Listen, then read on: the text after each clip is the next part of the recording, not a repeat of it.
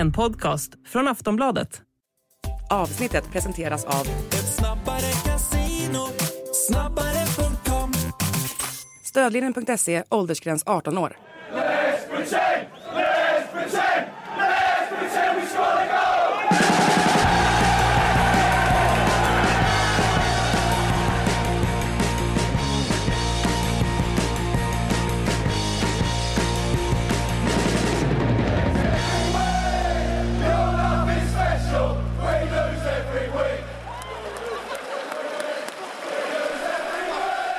Glad måndag allihop, Sportbladets Premier League-podd är här. Makoto Asara heter jag, sitter här i plötsliga snörasket i Stockholm. Ja, även om det är en glad måndag så var man inte särskilt glad när man tittar ut ur fönstret, det ska jag ändå medge. Samuel Abrahamsson är med i studion också. Big Sam, var du lika besviken som mig när du såg snö där ute? Ja, jag blev faktiskt chockad. Det var ju fan vårkänslig igår och sen detta idag. Jag vet inte vad som har hänt med vädret. Global warming kallas det. Eh, men eh, ja, i alla fall, det var ju inte roligt. Men Frida, jag antar att du har eh, solsken som vanligt borta i London eller?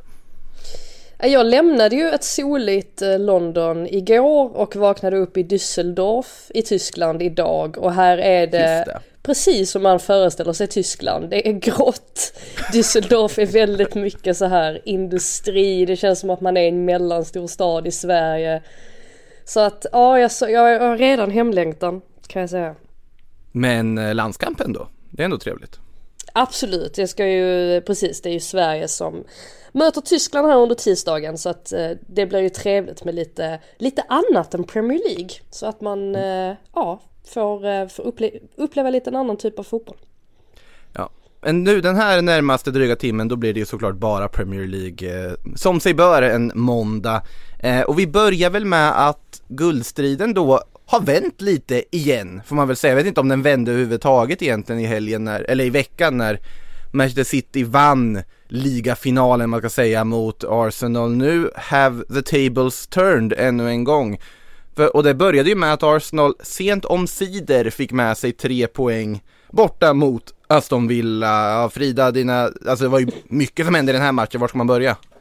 Alltså, ja, en av säsongens bästa matcher utan tvekan. Det var högdramatiskt. Det var, det fanns så många olika aspekter av den här matchen också. Dels hade man det här att att Arsenal, de var på något sätt tvungna att studsa tillbaka här och eh, jag tycker att en, en, en sån där sekvens i matchen där man kände att det här kunde vara ett sliding doors moment är när Martin Ödegaard hamnar helt fri med Emmy Martinez och missar hela målet. Där kände jag att nej, där rök ligatiteln tänkte jag. Alltså så, så drastisk i mitt tänk var jag.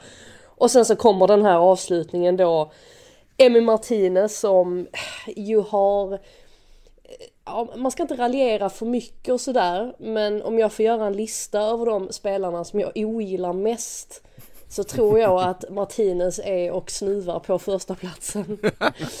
eh, och det är av många olika anledningar men ja, en av dem är ju att alltså, sättet han lämnade Arsenal på att man trodde att allting var frid och fröjd och sen så var det som att den här eh, liksom lite hetsiga sidan hos honom kom fram och han ville på något sätt skapa en sorts rivalitet med Arsenal som ju har pågått under väldigt lång tid och sen så är han ju som han är, det såg vi under VM också, hur han kan hålla på. Men just att det är Jorginho som får slå, som får, som får eh, slå den där bollen eller dra det där avslutet och det verkligen går rakt på Martinez in i målet. Och sen så då sista målet också där eh, eh, Gabriel Martinelli där han på något sätt börjar fira redan innan han slår in bollen i mål eftersom att Martinez då är uppe i offensivt straffområde och ska bidra i offensiven vilket ju eh, Una Emery absolut inte gillade. Det var han väldigt snabb med att säga efteråt att det var inte jag som gav Martinez tillåtelse att kliva upp på den. Och jag kan förstå Emery också, även om det är vackert de få gångerna en målvakt trycker in en hörna sådär. Allison gjorde ju det för inte speciellt länge sedan. Så känns det ändå som att man, man tappar oftare någonting med att göra så än man får, än man vinner någonting. Eh, så att nej, det här var inte Martinez match. Aston Villa var ju de var ju bra i stora delar av den här matchen. Det var ju framförallt i andra halvlek där Arsenal steppade fram. Jag tyckte Ödegård fick mycket mer ytor. Eh, även om man kommer bli ihågkommen för den där missen så var han ju faktiskt fantastisk i den där andra halvleken och hittade fram väldigt mycket Eh, med bollar i djupled och sådär. Men nej, eh, väldigt dramatiskt. Det var nästan så att det tog ett tag innan man hade landat igen efter den här matchen. Ja, Emi Martinez vill jag ju stanna lite vid här också för det, det är ju intressant det här. Vet, han, han tog ju mycket rubriker i VM av förklarliga skäl med tanke på hans eh, antics och shithouser som han höll på med. Men det roliga var ju man gjorde lite efterforskning på det här att han alltså har tränats till att visa mer av sig själv av en liksom målvaktstränare i Aston Villa under tiden han varit där. Att han har varit lite för blyg innan tyckte man. Så de skapade ju mer eller mindre ett monster. För att han är ju den, en av de absolut galnaste figurerna vi har. Sen är det ju, sen är det ju känt sen gammalt att målvakter är smått galna. Men ja, Emil Martinez tar ju det till en helt ny nivå och jag minns ju att ja, sättet han agerade på i Copa America semin var det väl där mot Colombia. Det är ju liksom en helt annan nivå än vad han höll på med under VM också. Eh, det, och sen nu verkar ju dock ha krockat lite med Unai Emery. Det är intressant just att Emery ändå klargör att det inte var mitt beslut att skicka upp Emmy för att det har ju varit snack om vill man casha in på honom till sommaren? Funkar det helt perfekt mellan Unai Emery och Emmy Martinez eller vill han ha en mindre frispråkig, mindre galen målvakt? Det har ju funnits lite uppgifter hit och dit om det. Eh, Det var ju mycket snack om hans maskande i den här matchen också ju. Det började ju rätt tidigt och många menar ju att eh, domarna väntar alldeles för länge med det där. Eh, Ederson fick ju faktiskt gult kort för City där mot just Arsenal efter typ en Mm. halvtimme för maskning. Vilket var ovanligt att se. Taylor. Ja, men nu eh, så det blev väl lite karma där Arsenal-fansen sjöng ju Martinez namn efter målet också. Så att, Ja, vi har en, eh, faktiskt en lyssnarfråga här som man kan eh, slänga in. Andreas Lind som frågar, var det Jorginho eller Emi Martinez som gjorde sitt första mål för Arsenal i lördags? ja, Samuel, kan du svara på det? Du som, du som har hyllat Jorginho-värvningen Ja, jag har ju gjort det alltså. Jag vet inte vad jag ska säga längre. Jag får väl ta på mig eh, lilla dumstruten här kanske. Men nej, eh, nej men alltså Ja, jag, jag såg ju inte att han hade de skotten i sig. Det är ju ett jäkla bra skott alltså. Sen har han ju tur såklart att den gått gå in för den hade ju gått dit annars. eh, För den var ju aldrig inne över linjen i första läget. Men han gör ju också en bra match i övrigt tycker jag liksom. Han eh, Ja, jag vidhåller han är jävligt långsam. Eh, lätt att spela förbi ibland men väldigt säker passningsspelet. Följde Smart. med bra upp. Jag tycker ju faktiskt nu för Partey var ju skadad, var ju därför Jorginho fick Mm. spela. Och Partey kommer man inte flytta på men jag tycker ju att i nästa match man ska testa faktiskt Jorginho med eh, Partey istället för ju Granit Xhaka har tappat allt det han hade i höstas. Känns inte riktigt mentalt rätt här och nu tycker inte jag. Slår bort enkla passningar, felbedömer och får det inte alls att funka på vänsterkanten. Så jag tycker att man ska testa lite nytt för att Partey kommer ju spela och då är det, det skulle nästan vara orättvist att peta Jorginho nu också. Mm. Lite, ja, beror lite på hur man, hur man spelar för att vi har ju blivit så vana vid att Granit Xhaka att han på något sätt håller sig till vänster i den lilla kanalen där medan Martin Ödegård håller sig till höger. Då begär man ju på något sätt att Jorginho eller Partey att någon av dem ska ta den rollen på något sätt offensivt. Det är väl i så fall det man ser att det kanske finns några, ja, lite tveksamheter kring det. Men jag håller med, jag tycker Jorginho, han var väldigt bra mot Man City också. Eh, Jag ja, förglömma. Jag tycker ju att det är lite av Atetas svaghet ibland just det här att han vågar inte testa så mycket nytt liksom. Det är oftast de förväntade bytena, de kommer ofta rätt sent och så här och man har Det har varit rätt mycket nu liksom och det blir ju den när de har gått lite dåligt att många supportrar tycker så här vi borde göra si och så och så här ändra så här och Ateta han kör ju liksom oftast, ja men det är samma startelva oftast, det är samma modell, det här med Sinchenko att han ska gå in i planen och allt det här men det är ju många som tycker att ändå borde förändra lite mer, våga göra. Nu lyckades de vända ändå men det satt ju också jävligt hårt åt att man borde göra lite andra typer av förändringar. Liksom kanske plocka ut Xhaka betydligt tidigare in med Fabio Vieira där, sätta Smith Rowe där. Sätta ner till och med Trossard upp med Martinelli. Att våga göra lite mer annorlunda för att få fart på den. Nu gick det bra ändå men det gick det ju faktiskt inte mot varken Brentford eller Everton City. Ja, det är ett annat typ av motstånd. Men sammantaget så har ju ändå alltså en nyckel till framgången varit just att man har haft en kontinuitet som vi Absolut. aldrig har sett i Arsenal. Så där kan jag ändå köpa att han faktiskt har hållit i det. Sen Jag bara blivit- menar nu när det Ja. har gått lite sämre att det finns ändå de rösterna liksom Mm. som tycker att det borde finnas en tydligare plan B ibland och det kan jag väl hålla med om. Sen så det är svårt att kritisera att det också. De leder ligan, de har gjort det jättebra som du säger så att ja. Ja och sen så, de spelar ju inte exakt likadant i alla matcher. Alltså visst, alltså grundprinciperna är ju de samma men man tweakar ju hela tiden. Eller han, han kan ju tweaka lite på, på grejer. Man såg Sinchenkos roll där till exempel mot Man City var ju lite annorlunda vad man kanske är, är van vid. Ehm, och till exempel nu då i andra halvleken mot, mot Villa, det man gör där är väl framförallt då att utnyttja dem den ytan mellan Villas ytterback och mittback på ett betydligt bättre sätt än vad man gjorde under första halvleken. Så att han är ju inte helt, helt låst men jag förstår ändå vad du menar i att jag tycker att han har blivit bättre med bytena. Jag tyckte att det var hans största svaghet förr. Eh, särskilt i mötet med Man United gick han ju bort sig helt. Sett till när han gjorde bytena. Det var ju det som ställde dem lite grann då när man United kunde ställa om och på något sätt döda, döda den matchen.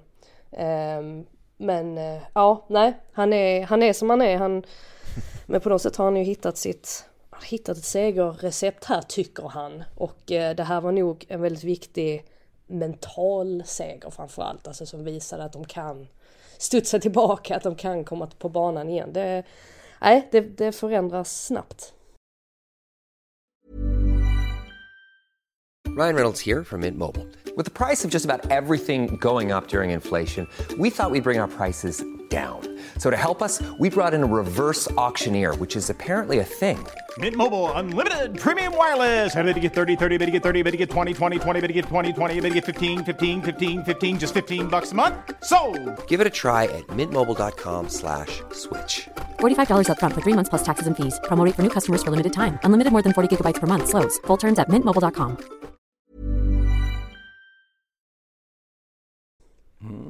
Och jätte, som sagt, som du sa Frida, jätteviktiga tre poängar för Arsenal efter en lite tuffare period innan vi går in på den andra positiva nyheten då för Arsenal den här helgen så tänkte jag ändå skulle stanna lite vid Aston Villa. Vad, vad, det finns väl inte någon anledning att oroa sig allt för mycket över det här, känns det väl som. Jag tycker ändå man har ganska, tar ganska rätt steg med Unai Emery på tränarposten här och Olly Watkins är ju i jättefin form.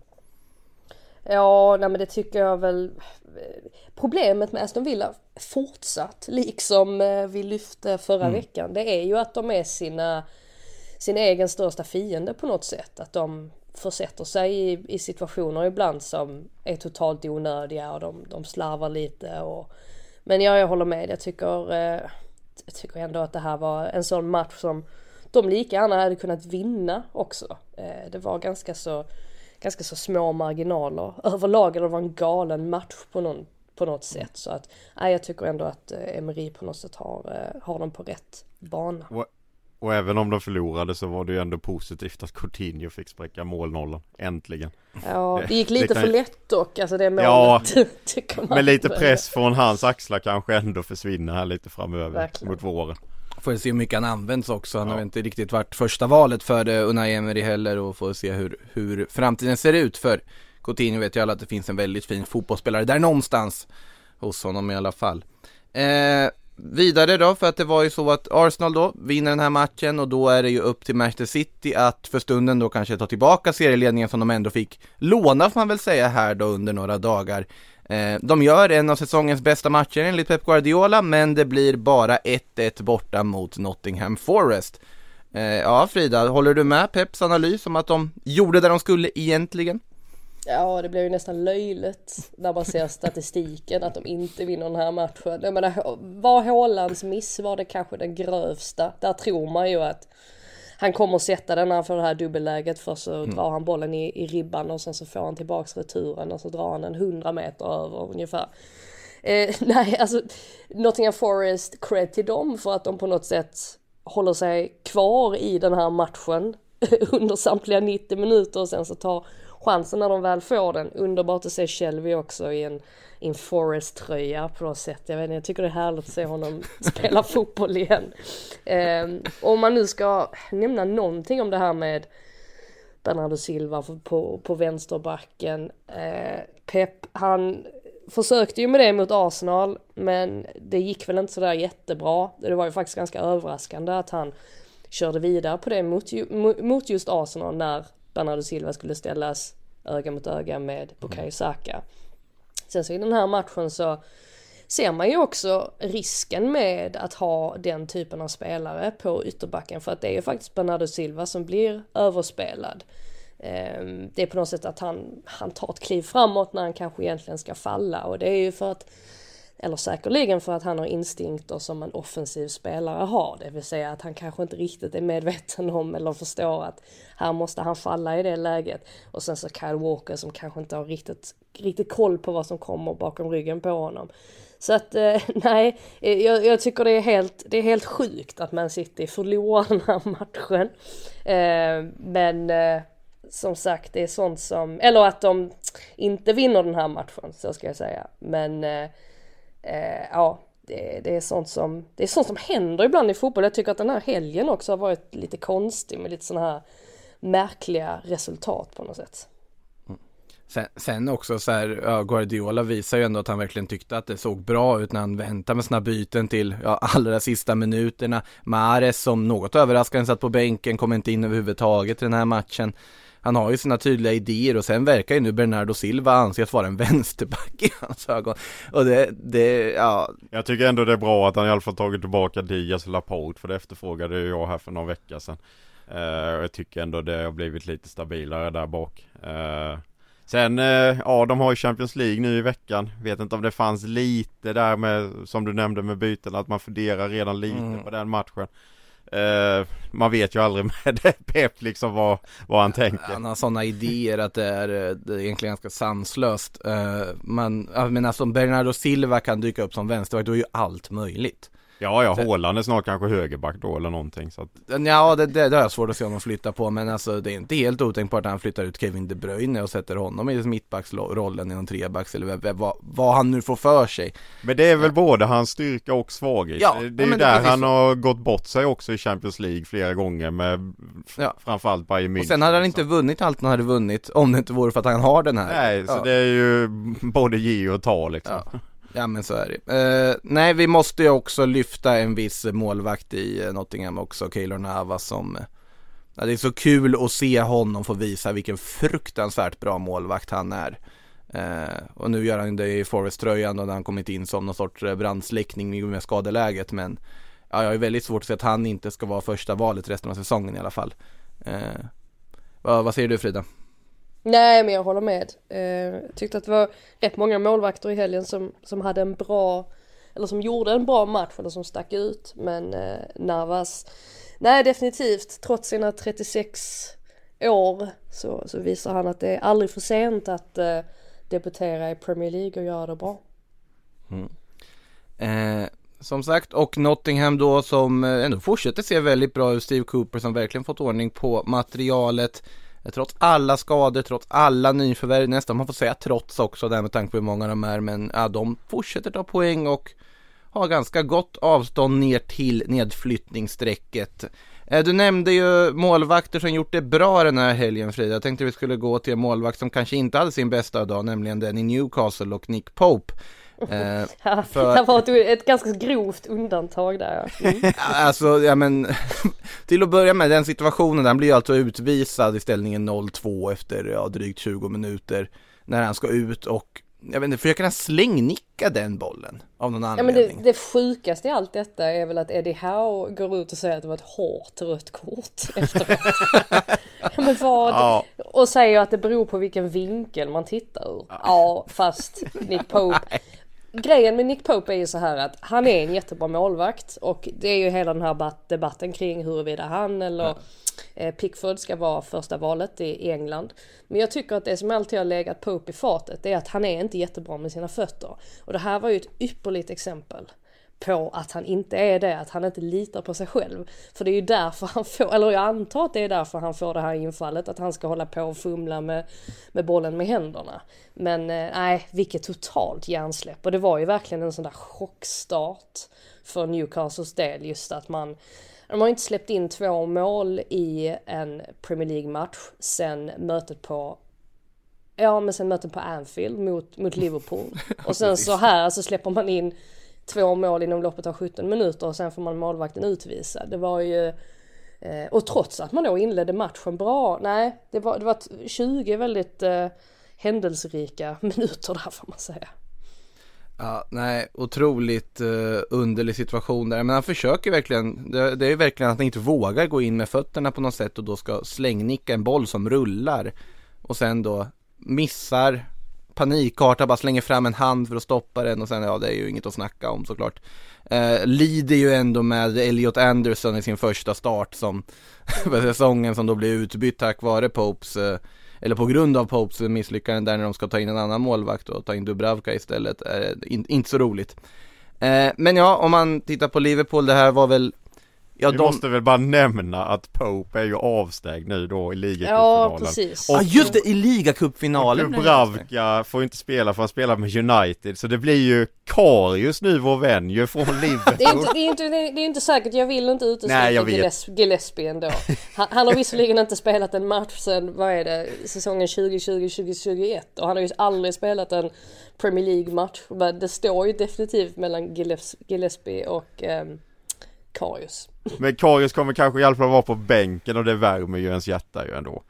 Det är ju, det är ju oerhört Jag hoppas kul. Karius får starta. Ja, jag hoppas också det och det är ju en delikat situation här nu verkligen. Och den här ligacupfinalen betyder ju så ofantligt mycket för Newcastle. För United är väl så här, ja Visst en titel men de det har ju Det betyder nog ganska mycket för dem också Ja men de har ju mycket annat att fokusera på trots allt Men Newcastle har inte vunnit en titel på Ja det är ju extremt Det är många år. Ja så att det, de är ju liksom det här är ju Världens det... grej för fansen nu ju.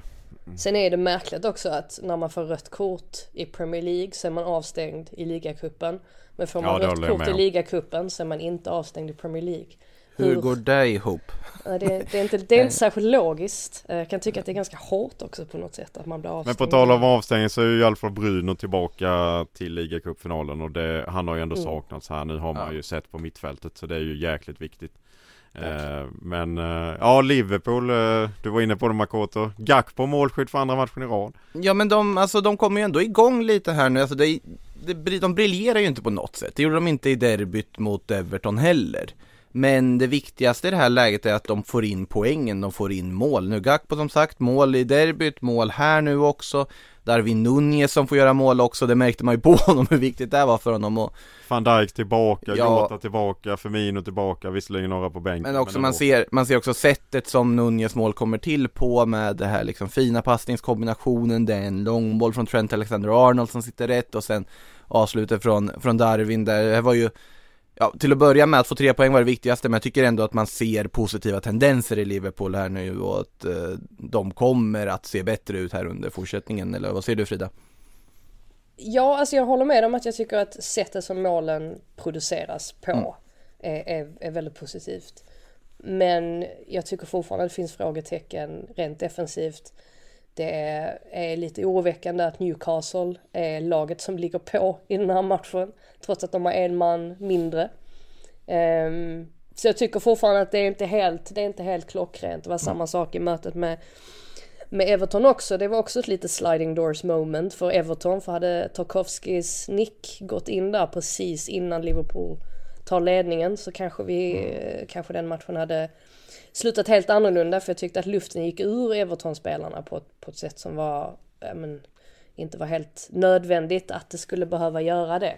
Eh, så att jag, jag är inte helt övertygad om, om Liverpool riktigt än. Eh, men det, precis, det är viktigt att de hittar tillbaka till sitt eh, ja, men får, får upp sitt självförtroende lite grann och jag tycker det är slående efter varje match nu att de står och pratar om just det där med att Eh, back to basics och vi måste hitta tillbaka. Det, det, det är sånt snack hela tiden så att det är ju väldigt tydligt att det är mycket mentalt också. Eh, men eh, Basitic är ju verkligen en sån spelare som har klivit in och på något sätt, ehm, ja men ingjuter lite hopp, lite framtidstro på något sätt att en, en ung spelare lyfter mittfältet på ett sätt som, som han, eller på det sättet som han har gjort så att ihop med att spelare kommer tillbaka och sådär så ja, har de ju fortfarande chans på Champions League. Men det är ju ganska tuff konkurrens om de platserna också. Mm. Ja, de har ju två matcher till godo på, på Tottenham här och bara sju poäng bakom där så att det är långt ifrån avgjort egentligen i den striden. Eh, tänkte apropå det där med att komma back to basics och självförtroende måste vi nämna också Alexander Isak får ju starta här för Newcastle, kommer ju inte fortsatt riktigt igång efter skadan. Inte riktigt kommit igång heller i Premier League-kostymen heller. Vad säger vi om hans insats? Ja, men jag tyckte ändå att hans, vad, vad säger man, Hol- hold up play. Vi har ingen Mm. bra, ri- riktigt bra översättning på det. Jag tyckte ändå att det var ganska bra och att han spelade fram där till, eller hade ganska bra samarbete med San Maximan. Det var ju på något sätt han som var utmärkande i, i Newcastles anfall. Ehm, ja, det är väl lite grann det här att han inte gör så mycket mål. Det är ju det folk ser och det är det som är viktigt på något sätt när man är striker. Um, så att um, nej, han har ju fått chansen här nu också i och med att Callum Wilson har varit borta. Så att uh, jag hoppas att uh, nu i ligacupfinalen att han på något sätt kan, kan kliva fram. För han har, ju, han har ju haft de här tendenserna tidigare i karriären att han kommer in i målstim och så ser det jättebra ut eh, under en period och sen så händer ingenting under en annan period. Å andra sidan har han precis kommit tillbaka från skada så vi får kanske ge honom lite tid också. Mm. Eh, och ja, som sagt, vi får se hur mycket speltid och vad Isak kan göra i ligacupfinalen som väntar och får se om det är Gillespie eller Karius som står i Newcastle-målet. Eh, I alla fall så kommer de möta Manchester United i den finalen, ett United som laddar upp här med att besegra Leicester med 3-0. Eh, en match där man kanske inte imponerade jättemycket i första halvlek, desto bättre i den andra. Någon som fortsätter imponera överlag är i alla fall Marcus Rashford som, ja det det är ju en helt sanslös form han är just nu. 16 mål på 17 matcher efter VM om jag har läst rätt tror jag det. Alltså alla turneringar inräknade. Men det är sån självklarhet i allt han gör. Alltså när han får bollen, det är direkt farligt, det är sånt, Ja, man vet ju att det blir mål när han kommer i de lägena som han gjorde igår där med och då missade han väl till och med något sånt läge eh, också eller kanske minns fel men ja. Men eh, som du sa, det, Ten Hag sa väl att det bästa var skit i första halvlek förutom att Rashford hade gjort mål och Ja. Leicester.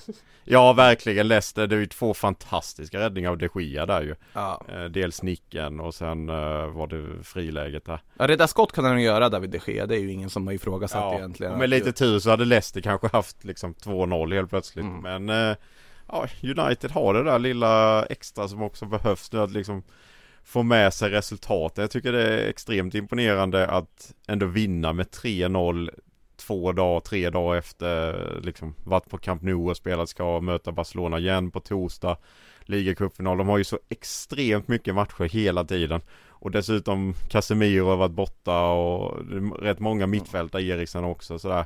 Och visst det såg inte bra spelmässigt ut men det viktiga är ju att vinna och det gör man igen och är ju faktiskt bara fem poäng bakom eh, Arsenal. En match mindre visserligen och man får ju ändå räkna in dem i guldstriden tycker jag. Det som är slående också med Man United just nu det är ju, eller ja, så som de har blivit nu under Erik Ten Hag, det är ju att de har ju alltid varit ett bra omställningslag. Det har ju egentligen varit det enda som de alltid har haft nu de senaste åren innan Ten Hag kom in. Men det som har hänt de senaste månaderna framförallt det är ju att de är betydligt bättre utan boll också. Att de pressar bättre, de ligger ligger mycket mer rätt i position och vinner tillbaka bollen mycket, mycket oftare jämfört med tidigare. Och jag tycker just eh, Fernandes passning där fram till Rashford 1-0 målet. Det säger också mycket om hur, ra- alltså hur rakt de anfaller. Alltså det är bara, det är bara rakt på mål direkt och så har de då de spelarna som Rashford som är i superformer. Och Fernandes som är så otroligt duktig på att utnyttja ytorna, hitta ytorna. Eh, nej, det är, ehm, det är mycket som stämmer nu för, för Man United. Och som sagt, jag är väl mest imponerad av att de på något sätt har hållit ut här trots att både Casemiro och Christian Eriksen har, har varit borta.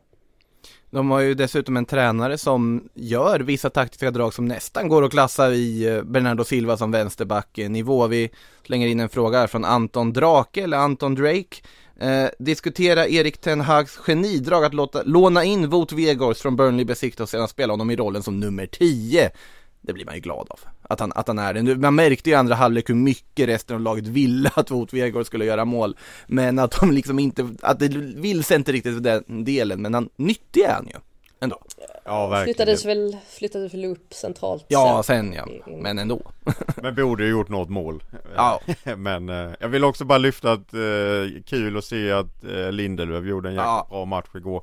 Har ju haft skralt med speltid men var väldigt stabil igår tycker jag. Och, ja, får väl se om man kan få lite fler chanser här nu. Det hade alla mått bra av. Alltså det, det var någon, såg någon tweet, jag minns inte vart den var ifrån men som jämför Lindelöf lite med att det är Uniteds svar på Nacho, eller har blivit det. En sån här spelare som alltid går in och gör sitt jobb och är pålitlig men kanske inte kommer att vara en, alltså konstant startspelare. Och det är väl lite en sån kategori som Lindelöf eh, har riskerat att hamna i och har hamnat i ändå att han Man vet vad man får av honom men han får inte mycket speltid och är en spelare som du vet kommer göra sitt jobb man kommer in. Eh, Det var väl skönt att se att Elanga fick lite fler minuter även om han inte kanske gjorde jättemycket av dem här också men eh, ja som sagt, skönt för Lindelöf att få en bra insats när han fick spela här nu också och visa att han absolut ska vara med i diskussionen kring vilka som ska starta på, på den positionen. Eh, Ska vi Vad säga säger vi någonting om... Ja, oh, förlåt. Du kanske ska, ja, du kanske ska men vi ska se det. om du tänkte samma som mig. Tänkte du på Sabitzer möjligtvis? Ja, ja, ja, det gjorde jag. Det gjorde jag. Mm. Yes. Vad säger vi? Ja, jag blev ju chockad när jag såg att det inte ens hade varit gult kort. Jag var... Ja alltså det ska ju vara rött kort tycker jag. Men att det inte ens var gult eller att man inte uppmärksammade det överhuvudtaget. Nej. Jag, jag har tröttnat på allt med domarna så jag... Vi- Vi, vi ska komma in på det, för vi ska till lite andra matcher sen, men, vad, men alltså jag tycker väl ändå Absolut, i ögonblicksbilden så tycker jag att det är solklart rött, sen märker man väl ändå att han ändå inte liksom fullföljer in den det är Han inte så mycket till- kraft bakom. Nej, han försöker dra tillbaka den foten och det är ganska tydligt att han Så att ur det perspektivet kan jag väl ändå på något sätt köpa det Jag vet inte vad du säger Frida? Nej, alltså jag, jag tycker väl ändå att det är en så pass farlig... Mm. Han har foten så pass högt upp. Och det kan på något sätt bli väldigt farligt. Alltså han utsätter ju spelaren för en Mm. enorm risk. Så därför förstår jag absolut alla argument för att varför det skulle vara ett rött Ja. kort. Ehm, men som sagt, eh, PGMOL har ju förklarat beslutet med att det var inte så mycket kraft i det hela och det ser man ju också när man ser det i realtid. Det är inte så Mm. mycket kraft. Men jag förstår inte varför han har foten så högt upp heller så att Så Nej. är det det var det.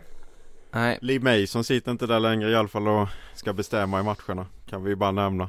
Ja, alltså, jag vet inte vad jag på något sätt eh, det blir lite så här signalpolitik kan jag tycka också. ja, det Eh, är väldigt mycket signalpolitik i den kan jag tycka också men Ja, alltså det, nu har ju han på något sätt blivit syndabock för hela domarkårens uselhet. Det är ju långt ifrån bara han som har gjort misstag på det sättet. Eh, Så därför kan jag tycka det är konstigt att han på något sätt får bära hundhuvudet för det. Han måste må jättedåligt just nu. Eh, Särskilt med tanke på hur alla på sociala medier och sådär hur de firade att han hade fått sparken. Ja, jag vet inte. Jag, jag gillar inte Det Han har absolut, han har gjort ett enormt misstag. Alltså absolut. Och han, han verkar ju ha problem i varummet. Det har ju varit några andra incidenter också men jag kan ändå tycka att man måste ändå behandla människor som människor på något sätt. ge, ge han en paus då och låt den komma tillbaka. Alltså, Ja, att det känns det är som- extremt drastiskt att bara Howard sparka. Webb vill sätta ett exempel här på något sätt snarare Ja, nästan. exakt. Mm. Pre- Precis så känns det och det är ju faktiskt så att eh, West Ham får fortfarande ta, spela handboll i straffområden själva utan att det blir någonting och med det så går vi över till Tottenham West Ham där vi fick nya anledningar att diskutera denna svårdiskuterade handsregel. Eh, ja, vad, vad säger man om den situationen i första halvlek när Richarlison slår den här bollen och det på något sätt nästan, alltså väldigt tydligt ändå stoppas med handen. Hur har diskussionen varit borta i England om, om den situationen Frida? When you're ready to pop the question, the last thing you want to do is second guess the ring. At Bluenile.com, you can design a one of a kind ring with the ease and convenience of shopping online. Choose your diamond and setting. When you find the one, you'll get it delivered right to your door. Go to Bluenile.com and use promo code LISTEN to get $50 off your purchase of $500 or more. That's code LISTEN at Bluenile.com for $50 off your purchase. Bluenile.com code LISTEN. Det har inte varit jättemycket diskussion ändå. Det är så? Alltså nu när man kollar igenom nyheterna och Ja. sådär och vad, vad det snackas om. Men det är väl för, alltså, såklart för att Tottenham vann matchen. Hade de Jo, förlorat eller tappat poäng så hade det blivit en större grej. Men Ja. nej, West Ham de, de kommer undan från sådana där hans eh, situationer. Det är två, två stycken nu, två, eh, ja, på en vecka. Stabilt. Fast vi var ju var vi överens här eh, förra veckan du och jag om att den, den mot Chelsea där var nästan var lite överdiskuterad och att det ändå liksom enligt regelboken på något sätt Alltså jag kan, tycka att det, jag kan tycka att det ska vara hans Men enligt Ja. regelboken så är Precis, den skriven på ett precis. sätt som gör att det inte är det Däremot så, så kan jag ju efterlysa att man kanske ska skriva om Exakt reglerna så. då Men hur Exakt många så. gånger har man skrivit om hans regeln och det hjälper inte eh, Ja, man vet inte riktigt vad man ska göra för att man ska få bukt på de här grejerna Eller för att man ska föra in fler gråzoner i bedömningen Mm. eh, Ja, Nej men för, för den som var här var nästan ännu en nivå av att, av att liksom över, övertolka handregeln man säger, eller liksom gå på den på ett sätt så det nästan ser löjligt ut. Eh, men som sagt, det vart ju inte så mycket rubriker för Tottenham vann ju den här matchen ändå. Och de gör det tack vare en Emerson Royal som uppenbarligen har eh, har märkt av att han fått konkurrens och därmed börjat leverera på den här högerbackspositionen och eh, gör ju mål här också. Han spelade av Ben Davis. Var de- Wingbacks Ben Davis Ja. tillbaka på sin Det var de som eh, stod för första målet, det var inte Kane och grabbarna utan det var backarna fick följa med upp istället. Och sen var det ju supersubben Hyun Min Son som eh, fick göra mål efter han kom in också. Det var ju kul för koreanska fansen på plats där. Man, man kände ju ändå med dem när man såg att Son var, Son var bänkad men kom in där och gjorde mål också. Han gör ju mycket Ja. mer mål när han kom in så det kanske är dags att bara liksom komma in. Du, du såg inte den, den frågan som han fick från Sky Sports efter? Nej det missade jag faktiskt. Han fick ju frågan då Son där att ja men du Ja men när du kommer in så brukar du göra mål, kanske är det, är det inte orolig att de börjar tänka att du funkar bättre som en supersub?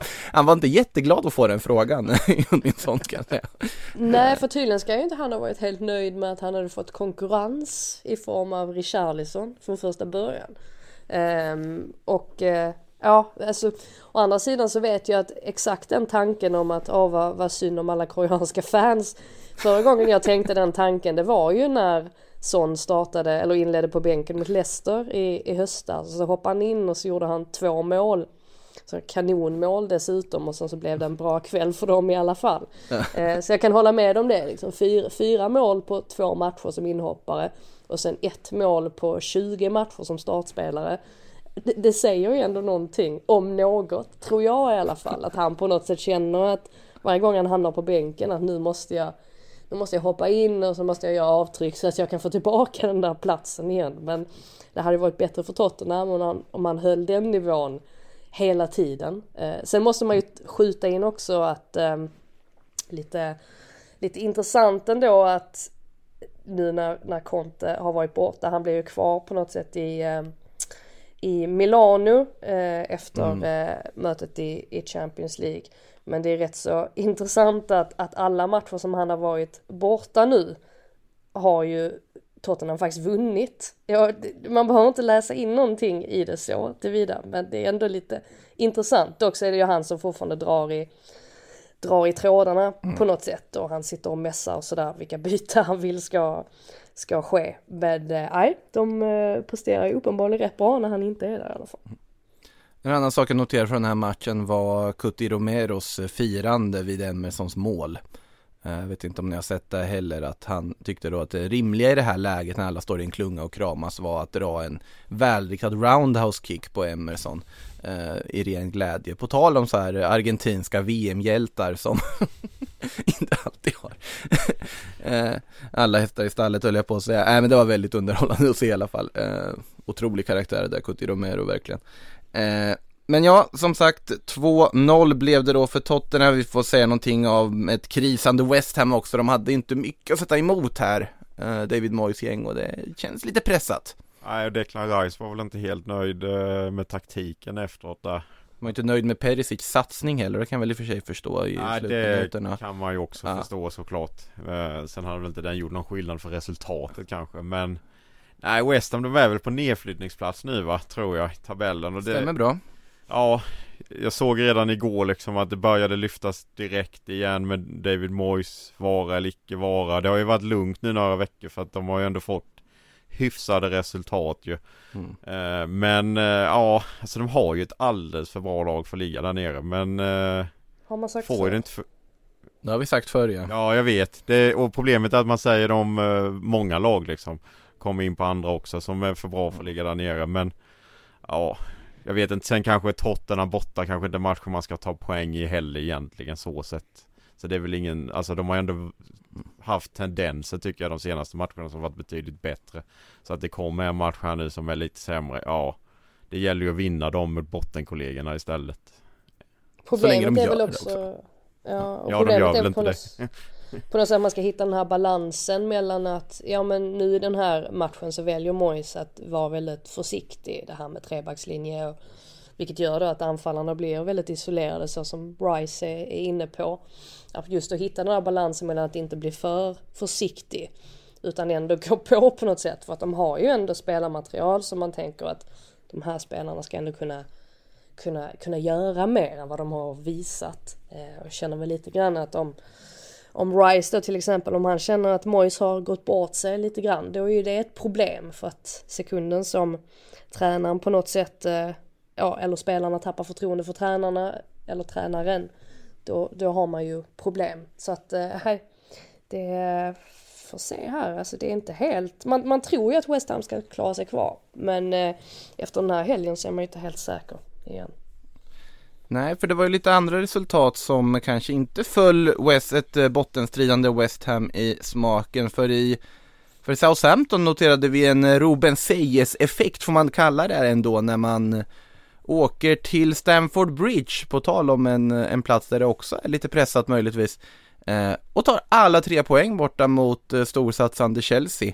Eh, är ju egentligen sanslöst fortsatt, vi har pratat om det förut, hur kan inte Chelsea göra mål på chanserna de skapar och så vidare, hur kan det bli så här, men de gör inga mål i den här matchen, Raheem Sterling missar bland annat superläge även om han kom in och förändrade matchbilden i andra halvlek här tycker jag.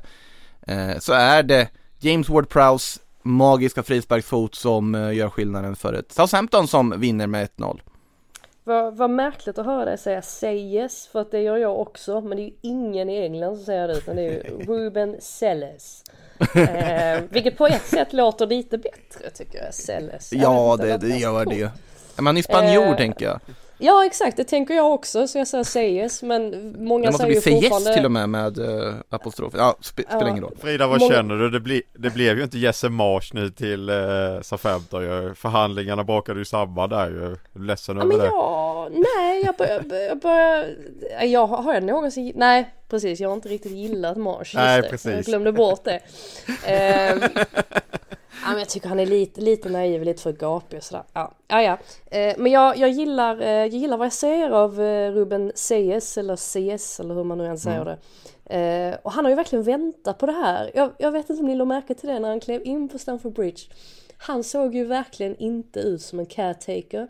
Alltså han var ju helt klädd i svart, han hade en sån här eh, turtleneck, svart turtleneck och sen så svart kavaj över. Jag menar alltså hur många Ja men hur många caretakers, alltså det är inte som att vi har sett Duncan Ferguson i en sån outfit. Eh, Nej men det var också ja. en spansk caretaker, det får vi komma ihåg. Ja men caretaker ska ju Ja, liksom men så- ha en sliten gammal liksom Träningsoverall. Träningsoverall och gamla gymnastikskor för, för 20 år sedan liksom. De, eh, de har ju liksom Det ingår ju när man är caretaker. Så- Kanske sen- Premier League, jag tänker lite på andra. Ja men i Premier League ingår det i alla fall, så är det.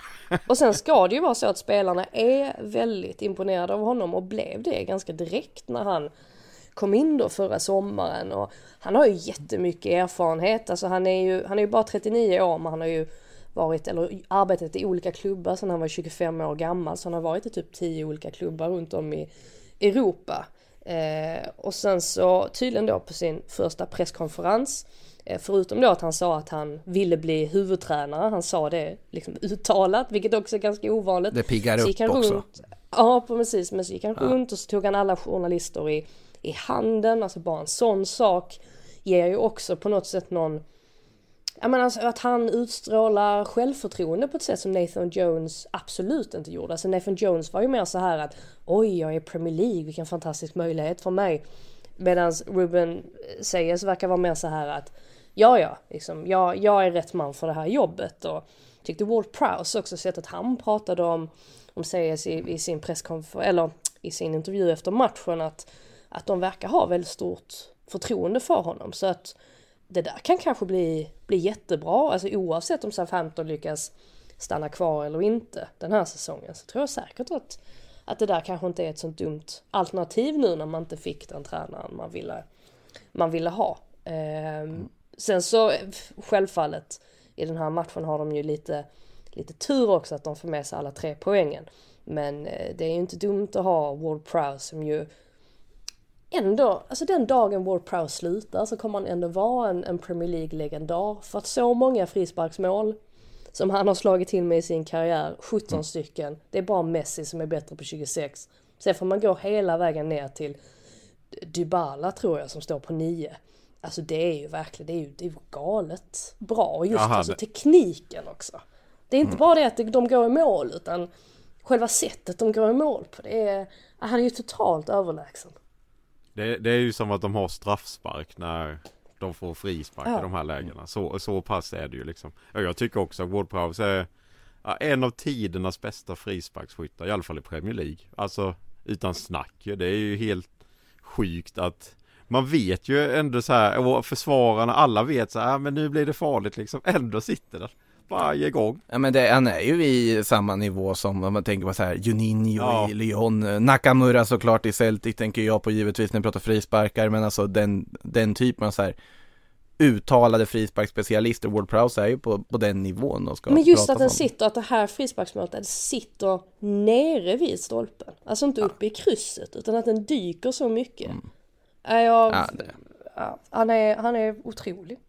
så kan man Otro- sam, Ja. sammanfatta. helt otrolig frisparksskytt, ja och då, vi kommer väl till elefanten i rummet då, det är ju Chelsea egentligen. Ja det är också helt otroligt att man har 23-23 i målskillnad på 23 matcher och vi pratar alltså om Chelsea. Ja, ja det är helt ofattbart faktiskt och det är ju Ja det fungerar ju inte överhuvudtaget för dem framåt. Och jag vet faktiskt inte längre vad man ska göra för att det ska fungera för att det känns som de testar olika spelare olika sätt och så vidare. Men det har ju liksom gått bara troll i precis allt som du, du nämnde där med Sterlings miss liksom. Alltså ja, det är, det är bara en sån säsong där ingenting fungerar. Och alltså de kommer ju inte åka ut, det är nog för bra för att vara för långt ner dit. Men det är bara inse liksom. Ja, ja, jo, men de är verkligen för bra för det. Men alltså säsongen är körd. Alltså det den går inte att rädda. Liverpools säsong har jag ändå känt hela tiden att den går att rädda. Och nu är det faktiskt inte så långt upp. med Chelseas säsong Men känner jag, den går inte att rädda. Att ta Europa League är att gå, är att rädda den, skulle jag säga. Att ta någon form av Europaspel nästa säsong Eller att vinna. Champions League är att vinna, är, är att... Ja, men det kommer det de kommer inte de göra. inte heller göra. Alltså, det, Nej, jag tror inte ens de når upp till en Europa League-plats. Liksom Brentford, Fulham och Brighton och de där är för bra helt enkelt. Ja men alltså, så här, om det här laget börjar göra mål, det är ju den här lilla, lilla detaljen. Eh, Den lilla detaljen, ja. Ja, den li- men lilla. det är liksom också, ja, jag håller med så, men samtidigt finns ju inga tendenser någonstans heller att det ska släppa så här bara och det kanske det gör någon enstaka match men det känns som att det har liksom satt sig för mycket i huvudet och mentalt nu tror Å jag. andra sidan så, så satt vi och pratade så här om, om Brighton under Graham Potter också. Ja. Om, de, om de bara gör mål. Om de Ja. bara gör mål. Sen, så sen fick de De Cherby och tog nästa steg. Ja men de började ju göra mål innan Jo, De det Cherby kom in. ja. Alltså De Cherby tog över ett lag som var mådde jättebra. Hur många Ja. tränare gör det? Så är det. Väldigt Så är det. Så är det. Men, Eh, eh, nej, nej, men alltså- det, är mycket, det är mycket ångest nu ehm, Mm. i Chelsea. Och jag kan tänka mig att Graham Potter har väldigt mycket ångest också. Och allting han säger dissekeras. Exakt allting, varenda litet uttalande han gör. Ja, det var är rejäla rubriker i helgen.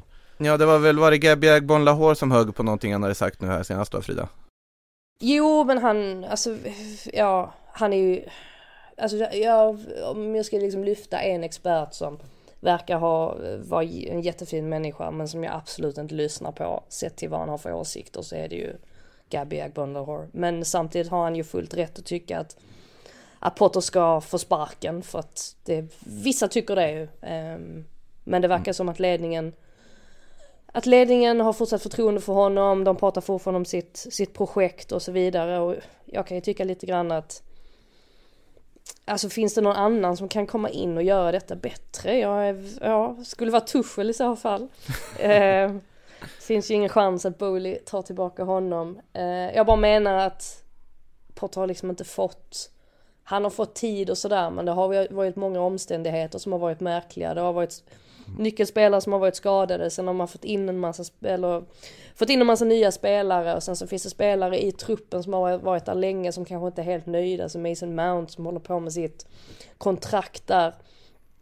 Um, nej, det, det, är bara mycket, det är mycket för Potter. Så jag tycker ändå att han ska få mer tid. Men eh, sen är det en sån där enkel grej också att man måste på något sätt börja vinna till slut i fotboll. Arteta gjorde ju det. Ehm, även om han hade sina perioder där det inte såg så himla bra ut och det var snack om att han kanske också borde få sparken. Man måste på något sätt visa positiva tendenser. Och det är synd på ett sätt för jag tyckte ändå att de gjorde det mot Dortmund. Även fast de förlorade den matchen också. Men ja, eh, vi får väl se. Jag bara, jag bara rabblar på nu för jag vet inte riktigt. Nej men det, det, är ju just så för att alltså jag, jag vet att jag själv har ju suttit i den här podden och för några år sedan sagt att ja, men det är ju helt sanslöst att Arsenal kan behålla, behålla Arteta, nu får det ju vara nog. Eh, man vill inte falla aldrig. i den fällan igen. Nej. Jag, jag höll Arteta bakom ryggen. Det gjorde du och, och, och, det, och det undrar man vad du höll på med då men med facit i hand så Så jag fortsätter hålla Potter bakom ryggen nu då och ja. hoppas på hade det bästa Hade Roman varit kvar så tror jag inte Potter hade varit kvar Nej så fall. kan vi jag tror ju Tuchel hade varit kvar dock. Ja, det är ja precis. Nej, men... men... han hade inte heller tvekat över att sparka en tränare igen. Det var ju Nej. så de fungerade under Nej. den tiden. Uh, och det är väl sunt på något sätt att det ändå finns en annan inställning till tränaren nu. Förhoppningsvis så får han kanske sparka det... om en vecka då, jag vet inte. Sen är det ju så här att man kan absolut tänka att ja men de värvade ju för flera miljarder i ett vinterfönster totalt på två fönster värvat för helt sanslösa summor och att det borde ge mer resultat. Ja, det borde det, men samtidigt allting de gjorde i vinter var ju med siktet fem år framåt och mer. Så att det... Och, det, ja. och ärligt talat, jag menar, det är inte säkert att Tuchel hade varit kvar heller. Alltså, Tuchel hade Nej. inget bra facit mot slutet, det glömmer man rätt ofta när man tittar tillbaka. Man tror att allting var mm. frid och fröjd och att det handlade mer om Tuchels relation till Todd Bowley. Men resultatmässigt så hade det inte sett jättebra ut. De hade gjort någon bra insats här och där, bland annat mot, mot Tottenham.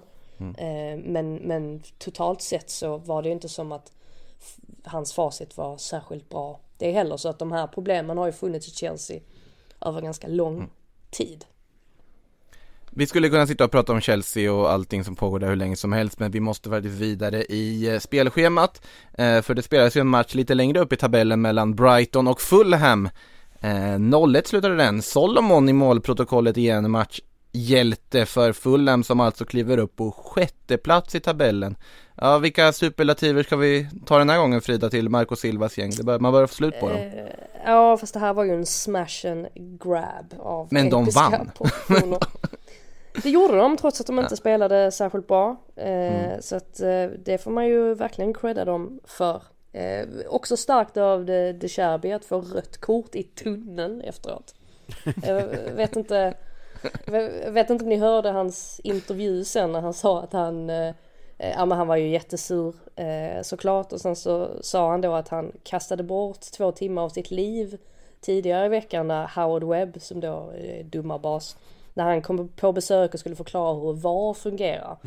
Eh, ja, det var bara, det var bara bisarrt alltihopa. Han var, han var inte nöjd eh, av förklarliga skäl för att Brighton hade en massa möjligheter i den här matchen. Mm. Men lyckades inte göra mål och då blev det som det blev till slut och Fulham måste ju vara Marco Silva framförallt måste ju vara väldigt, väldigt nöjd över att få med sig tre mm. poäng här. Ja, och därmed Brighton nu alltså exakt samma eh, målskillnad, samma antal vinster, samma antal poäng som Liverpool nu i tabellen. Bara en sån det var väl också på tiden att Fulham fick med sig en sån här typ av seger för man har ändå blivit lite så här rånade på slutet nästan mot eh, Newcastle borta och City och United. De haft några sådana matcher där de förlorat precis på slutet och de har kanske förtjänat mer så då fick man väl tillbaka lite nu kanske. Eh, ett lag som eh, också vann med 1-0, tog tre viktiga poäng var Everton hemma mot Leeds United. Seamus Coleman hjälte för The Toffees där. Eh, Det jag tar med mig från den här matchen var ju bråket. Ja, Eh, det var Ja. otroligt. Otroligt bråk. ra- Fyra rakt gula. ut i reklamskylten. Nej, Det var alltså mycket underligt som skedde i den där liksom situationen när var det vakten där som stod och, äh, det var, det var Det jättemycket var, det konstigt. var inte, o, det var inte otippat, otippat att eh, Mupé kom eh, inflygandes också. Eh, Nej, han gillar kör- de situationerna. Han är en bråkstake. Ja. Jag tar också med mig, jag tycker Colemans avslut är 5 plus faktiskt. En del skulle säkert hävda det är en tavla men jag tycker att det är, det är det enda han kan göra i det läget och få på en jäkla bra träff faktiskt. Absolut. Och sen är det ju otroligt viktig seger för Everton. eh, Skoja inte. Alltså det, nu är de väl på säker mark för första gången på evigheter känns det som och eh, Ja det är de här segrarna de måste ta. Ja att de vann mot Arsenal, ja det var väl en bonus. Sen förlust mot Liverpool, ja. Men den här liksom, den här är ju ändå den tyngsta någonstans. Och eh, det är ju ändå stor förändring under Sean Dyche mot Lampard. Det är ett lag som ändå sitter ihop nu på ett helt annat sätt. Och Ett lag som har lite vilja och faktiskt kunna hamna i situationer där de typ bråkar med alla vid reklamskyltarna. Ja, För det hade verkligen. inte laget gjort Och under få den här fientliga stämningen på Goodison Ja. liksom mot motståndaren. Alltså fortsätter Everton så här så känns det ju ändå som att de Mm. kommer klara sig kvar. Jag skulle ändå hävda att, att Coleman att han eh, Han tittar ju upp också ser att Melier står alldeles för långt ut. Så att det, det gör på något sätt målet ännu bättre. Att det inte bara är en sån där chansning utan att han faktiskt tittar upp och sen så drar han till. Eh, kul också att det är han på något sätt. Alltså han den här gamla, gamla trotjänaren som man inte tror sådär eh, värst mycket om i de lägena. Eh, men jag håller med, jag tycker också att Everton är har stabiliserats. Det är väl fortfarande frågetecken kring anfallet. Eh, Calvert Lewin är ju skadad eh, fortfarande och eh, Sean Dyche har ju lyft att han ska undersöka det här närmare för att han tycker det är märkligt att Calvert Lewin hela tiden får återfall på det här sättet. Så nu ska de undersöka vad han äter och hans, hela hans livsstil och ja, Hur han detektiv- sover och allting var det va? Det Ja, var precis, precis. allt. Detektiv Daesh. För man såg ju på något sätt att Sims som fick chansen i Merseyside Mm. derbyt, han klarade inte riktigt av att axla den rollen. Så fick Mopé som man tänker sig är motsatsen till en Sean Dyche-spelare, fick ju han chansen här från start innan Sims då eh, kom in. Eh, men Mopé är inte heller den där spelaren som, han vet inte riktigt hur han ska löpa in i rätt ytor i straffområdet. Jag tycker att det är det som hämmar Everton just nu att de inte har en sån här vocal point riktigt längst fram. Eh, men i övrigt så jag menar, alltså försvarsmässigt så gör de det ju bra. Det är inte ens ett skott på mål från Leeds så att eh, på så vis så eh, ja, har, har, finns ju inte mycket att beklaga sig över. Jobbigt ändå för, jag fastnar det lite i tankegången men jobbigt för Dominic Calvert-Lewin när han vaknar där på natten, inte får bra sömn, någon gång halv två står Sean Dyche där vid sängkanten och tittar på honom med ett anteckningsblock.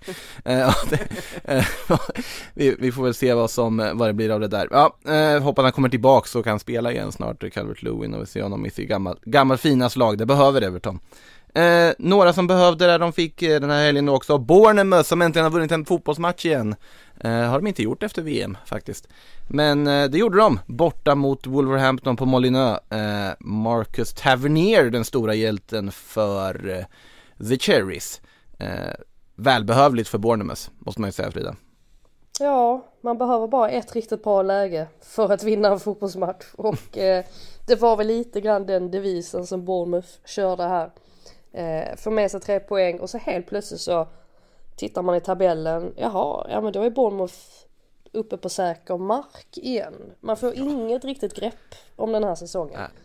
Eh, det är totalt upp och ner och man tycker att alla lag är för bra för att ligga där nere. Men eh, nej, eh, väldigt viktigt för, för Bournemouth givetvis. Eh, gillar Gary O'Neill även om han är fruktansvärt färglös i sina intervjuer. Han drar sällan på smilbanden men uppenbarligen så gör han ju någonting rätt med den där gruppen. Det är ju inte ett jätte liksom, färgstarkt namn heller, Gary O'Neill liksom. Eh, men ja, det är oavsett eh, väldigt kul för eh, Bournemouth. Eh, vi har en match till att avhandla innan vi går vidare på lite fler frågor. Eh, och det är 1-1 matchen mellan Brentford och Crystal Palace. Eh, ja, vad, vad finns det att säga om den? Ja, inte mycket. Vi har ju klagat på Pallas. eh, Ja, de och så, så, så, senaste.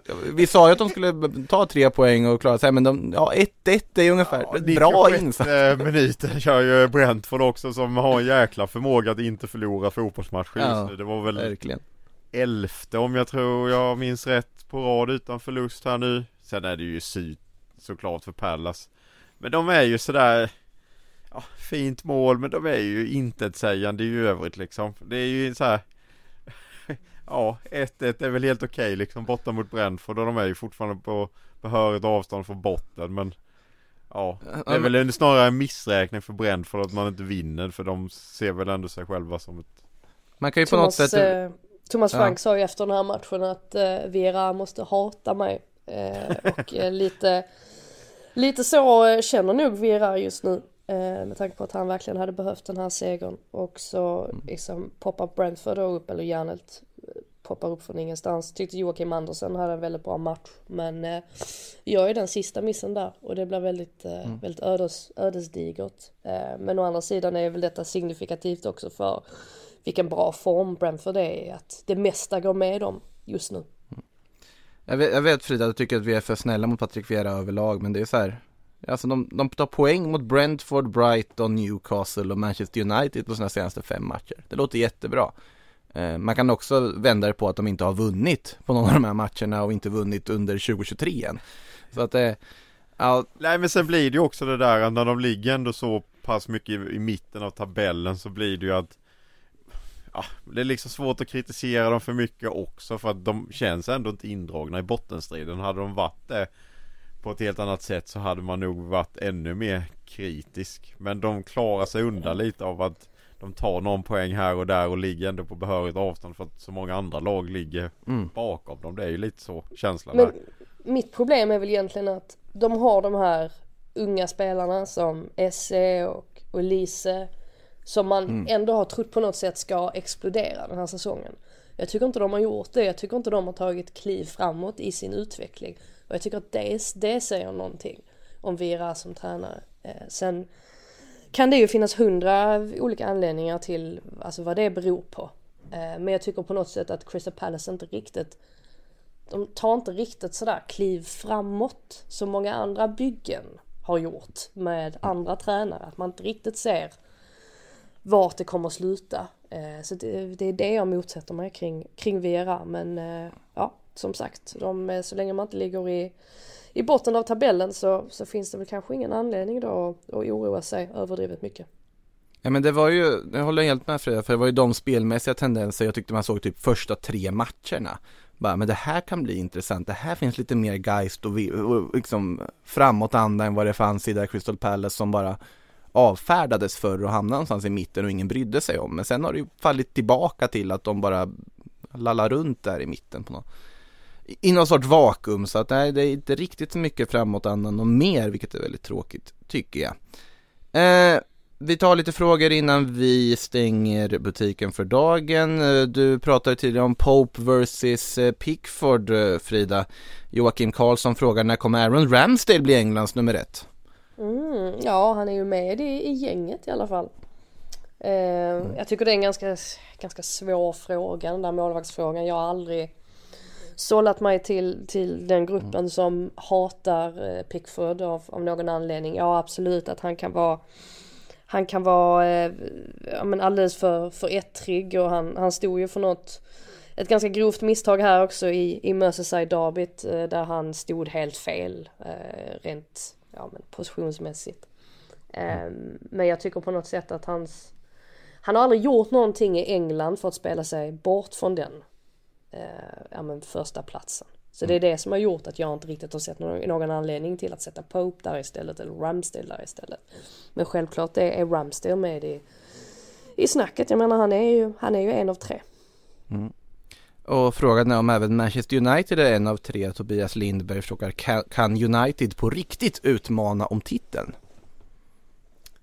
Ja, jag sa ju innan att de är med i Ja. titelstriden och jag... får du stå för det. Ja men det gör jag. Jag tycker ändå alltså Visst vinner Arsenal sin eh, hängmatch här så kommer de vara åtta poäng för United. Det känns ju ändå rätt mycket och Men alltså det går ju liksom inte att räkna bort dem. Jag tänker inte göra det misstaget här bara för att City och Arsenal har imponerat Mm. betydligt mer den här säsongen. Ja, det kanske de har gjort spelmässigt och så men United har ju ändå tagit poängen liksom.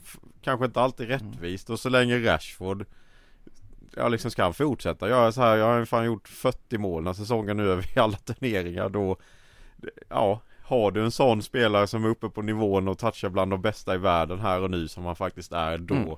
Då kan ju allt hända eh, Sen tror jag inte att United vinner ligan i slutändan För jag tycker inte att de har liksom Arsenal och City har ett annat typ av grundspel och stabilitet De har framförallt ett alltså försprång. Ja och försprång och lite bättre trupper också framförallt City då Mm. så att, Men att räkna bort dem tror jag ändå är ett misstag liksom Det är ändå inte så många poäng som man tror Och den, och den argumentationen kanske gäller även för Tolls fråga här, finns det hopp för topp 4 för Liverpool eller är det för sent? Det är ju inte för sent om man tittar på poängen egentligen. Men då måste man ju börja få till bättre spel också och inte bara, bara ta de här treorna som de gjort här på sista tiden. Det är fortfarande långt kvar.